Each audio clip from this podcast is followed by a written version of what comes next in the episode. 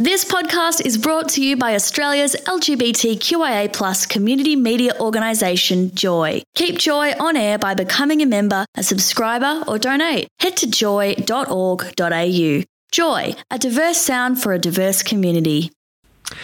You are on Saturday Magazine, Joy 94.9. Haven't spoken to him for a while. Uh, he's been very, very busy. Paul Gover, motoring writer, doyen. Now, you're at you're up at uh, Bathurst for the 12 hour race. Has anyone set a GT3 lap record yet? Uh, uh, yes, in fact, uh, there's a Mercedes Benz here that was developed specifically to break the lap record here. It has done that this morning. Uh, we don't know the exact time yet, but it's about seven seconds a lap faster than a supercar runs around oh, here. wow. Um, yeah, it's a very fast car. Um, uh, and the driver who's driving, a guy called Jules, Gilles Gounon, a French guy, actually brushed the wall on his qualifying lap. I've just taken a photograph of the uh, of the uh, what they, what they call here a witness mark uh, Oh. because of witnessing how fast he's going. But interestingly, Macca, so there's a Mercedes. Uh, it's basically a GT3 racing car, but de-restricted. So they've just made it as fast as can be. Ford also are here with a battery electric vehicle, which looks like a transit. It's a van, isn't Now, it? Called the super van or Yep. something. Yeah. Yeah, it's called the Super Van. Um, every chance that it- it's going to be here as well next week. There's another race meeting here next week. Every chance it'll go faster than the uh, than the combustion powered car. yeah, Um, yeah, but it'll probably only do be able to do probably only be able to do three laps. No, I think two. Two. Let's not be over. Let's not be overly kind, Macca. Um, so, one of the things I wanted to talk about, Paul, the federal government has recently released uh, some emission standards and fuel quality standards. Fuel quality to actually make our fuel from being some of the worst in the world to up there with Yep. the best. And the emission standards, which basically match the, is it the Euro 6.5? Yes, correct. Euro six. Yep, okay. Yep. So, but there's been a lot of comment, a lot of comment about, you know, just as we saw and before the last election, that the government is going to uh, kill the weekend. We've Yeah. now got the opposition saying this is a ute tax. Um, the reality is the standards are there for emissions to reduce vehicle Correct. vehicle emissions Yep. Yep. where the opposition is coming from on this is, well, you know, you're taking away choice. No, these vehicles won't be so. No, it just means it just means that those vehicles will potentially be more expensive because a brand that is selling a range of vehicles is going to have to meet an overall standard in terms of emissions. So Yes. is there a lot? Is is there a lot of bullshit being spoken here by There's the a lot of by the opposition? Yeah. Well, there's a lot of bullshit being spoken by both sides. Um, the, the federal government came out and said this is going to save your average Australian $1,000 a year um, on their fuel costs, which is utter bullshit. Yeah, it's rubbish. Because you'll have to go and buy a new car for a start Yeah. to get the, the, the benefit.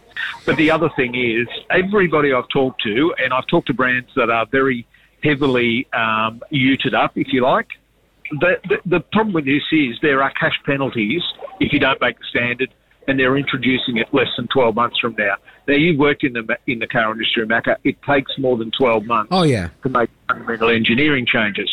Um, and the, the penalties they're talking about, I talked to one managing director this week who has a lot of um, SUVs and utes, and he said on their early calculations, their prices will have to go up between five thousand and fifteen thousand dollars per car because of the number of, of these heavy polluters there. Now, that's an extreme example, and there are other brands, let's call them Volkswagen, which is, you know, which doesn't have the same sort of emphasis. But what's happened in Australia, we've had a skewing of the car market in the last 10, 5 to 10 years. There are basically no small cars in Australia anymore. They've all gone because everybody wanted an SUV, and now they're going to have to pay the price of those SUVs because there are going to be penalties for vehicles that are heavy emitters.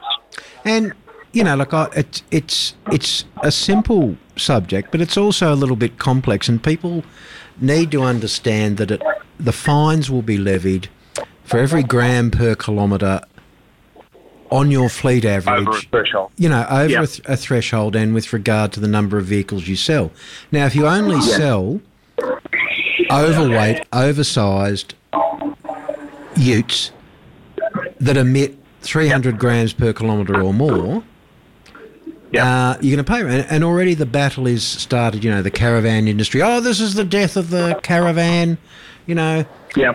the reality is, we, you know, the government has made a decision to introduce an emission standard and fuel standards 15 years late, I might add.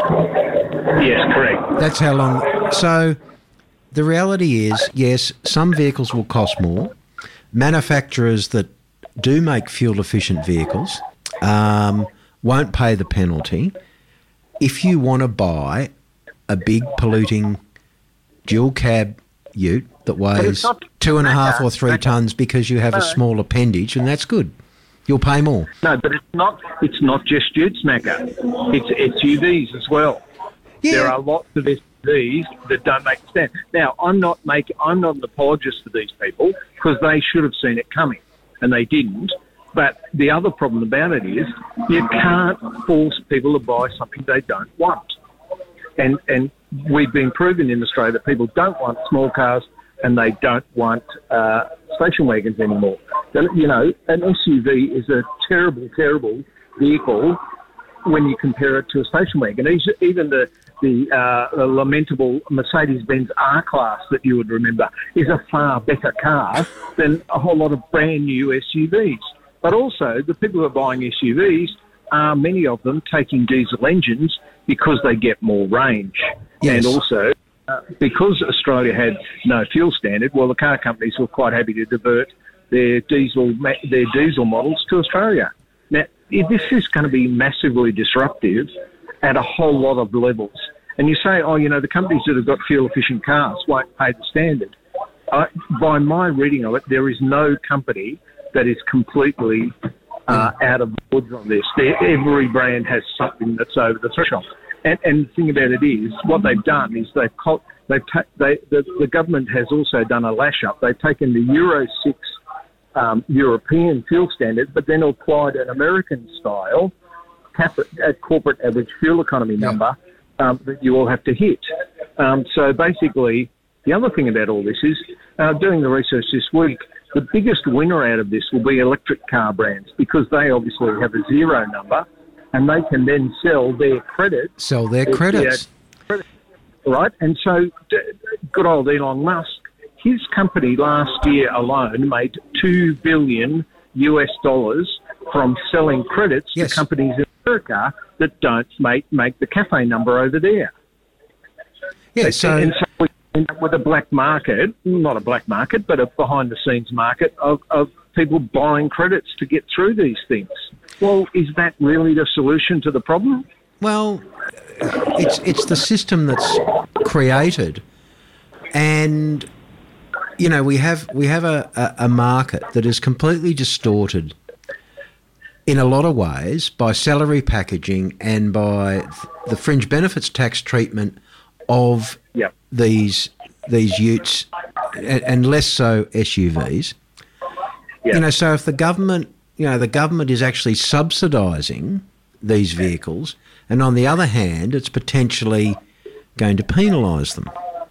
So, you know, how about a policy that actually makes sense in all areas rather than just in some? I do think the timeline is very ambitious, uh, and I, I do, I, I do think a lot of brands are going to really struggle with it. But you know, you have to make a decision: do you want lower emissions or not? And if you do, well, there has to be a, a carrot, Oh, look, a, a carrot and a stick. But I also make the point, Paul, that only actually seven percent of emissions are actually by passenger vehicles Yeah, and correct. and these Utes and SUVs. Only seven percent, right? You see, all yeah, and all of this is lost in the political and, and virtue signalling world where the government wants us all to drive electric cars. This is a way, look, if you drive an electric car, you won't have to pay a penalty. No, you'll have to pay twice as much for your car, Yeah. and you re- can't recharge it if you drive outside a major city. Oh, and by the way, when you go to trade it in in your next car, there are dealerships who won't Take it. trade electric cars. Yeah. They won't trade them because they don't know what the future value is. This is, I agree that we need to do something but we needed to do something 10 years ago, um, and we needed to do something five years ago, and now they're jumping far too high, far too fast. And at the end of the day, there is no poss- so all that's going to happen in, in the short term is that everybody who's got a, a heavy polluting car now is going to hang on to it for three years longer to Yeah. see what happens, right? And how is that serving anybody? Um, and and the government coming out and saying, oh, you know, that's good because there's going to be electric. There are no electric utes. There are almost no electric SUVs, and the ones that are around are way out of the price range for ordinary Australians. And even just- even assuming that you can afford them, when you actually tow something with them, the range halves or even th- Uh, uh, you no, know, it's down by two thirds. yeah, down by Yeah. two thirds. I was I was being ambitious there, but you know the, Yeah, just like a federal government. So I mean, you know, the reality is, Yeah. you know, these standards are tough, but they're being met elsewhere in the world. But they're being met in those markets where that where a brand has to have an average emission. The difference there is that they're selling vehicles a lot, a mix of vehicles that are Yeah, correct. a very very different mix to here, and you know, yeah, but the other thing, but even in the States, Macca, they've had the CAFE standard since the 1980s. yeah, before we even had unleaded fuel. And so they've had 40, 50 years to adjust to all this. yeah, It's come in gradually. What the government's basically doing is going, and, and the other thing is because the the uh, automotive industry has a zero visibility in, in, in lobbying in Canberra, they just don't listen. They're just considered to be idiots who don't need to be listened to. Oh, are you saying Um, that the Federal Chamber of Automotive Industries, well, they're about as effective a as toothless about- they're about as effective as a three dollar note. well, they're about as effective as a condom with a hole in the end of it. Um, but let's not go down that road. Um, the, the problem with it is um, there's not the, the consultation. Well, they, the, the, federal government said they're going to consult until March. So they've got three levels of this penalty thing um, and the threshold, and basically it's bad, worse, and uh, undigestible. Uh, and they're not, and, and so they'll go, well, we went with the gentlest one, but they haven't looked at the shape of Yeah. the car buying public in Australia. Forget about the car companies; they can do whatever they're told Yeah. to do. Um, but the penalty is going to be people are going to pay more for their cars. Yep. End, end of discussion. And I'm sure the oil companies are going to charge more because, oh, we have to take the sulphur out of the fuel now, so that costs us more, so we're going to charge more for oil. This hits everybody in the hip pocket very, and, and potentially a lot of people quite hard because they have, no, if you live in the countryside and you have a farm, you can't have anything but a diesel ute. Yeah, I know. It's just a fact. That's a, it's a tool of trade. Yeah. So let's penalise them. I mean, I understand that we've got to move on, and yes, it's laudable that we're going to have proper fuel standards, but it's too much too soon. Yeah, we do have to move on. We're out of time. I'm going to Well, get. it's always fun. it's always nice to talk to you. Um, enjoy uh, the fossil fu- fossil fu- fuel fueled racing, um, and uh, I hope the electric van does more than two laps. So do I. I think Cheers. it's going to be fun. It's good. Okay, thanks, Macca. Thanks, Paul. You are on Saturday Magazine Joy 94.9 with Macca, Liam, Paul, and various other folk. Stay with us. Thanks for listening to another Joy podcast brought to you by Australia's LGBTQIA plus community media organisation, Joy. Help keep Joy on air. Head to joy.org.au. Joy, a diverse sound for a diverse community.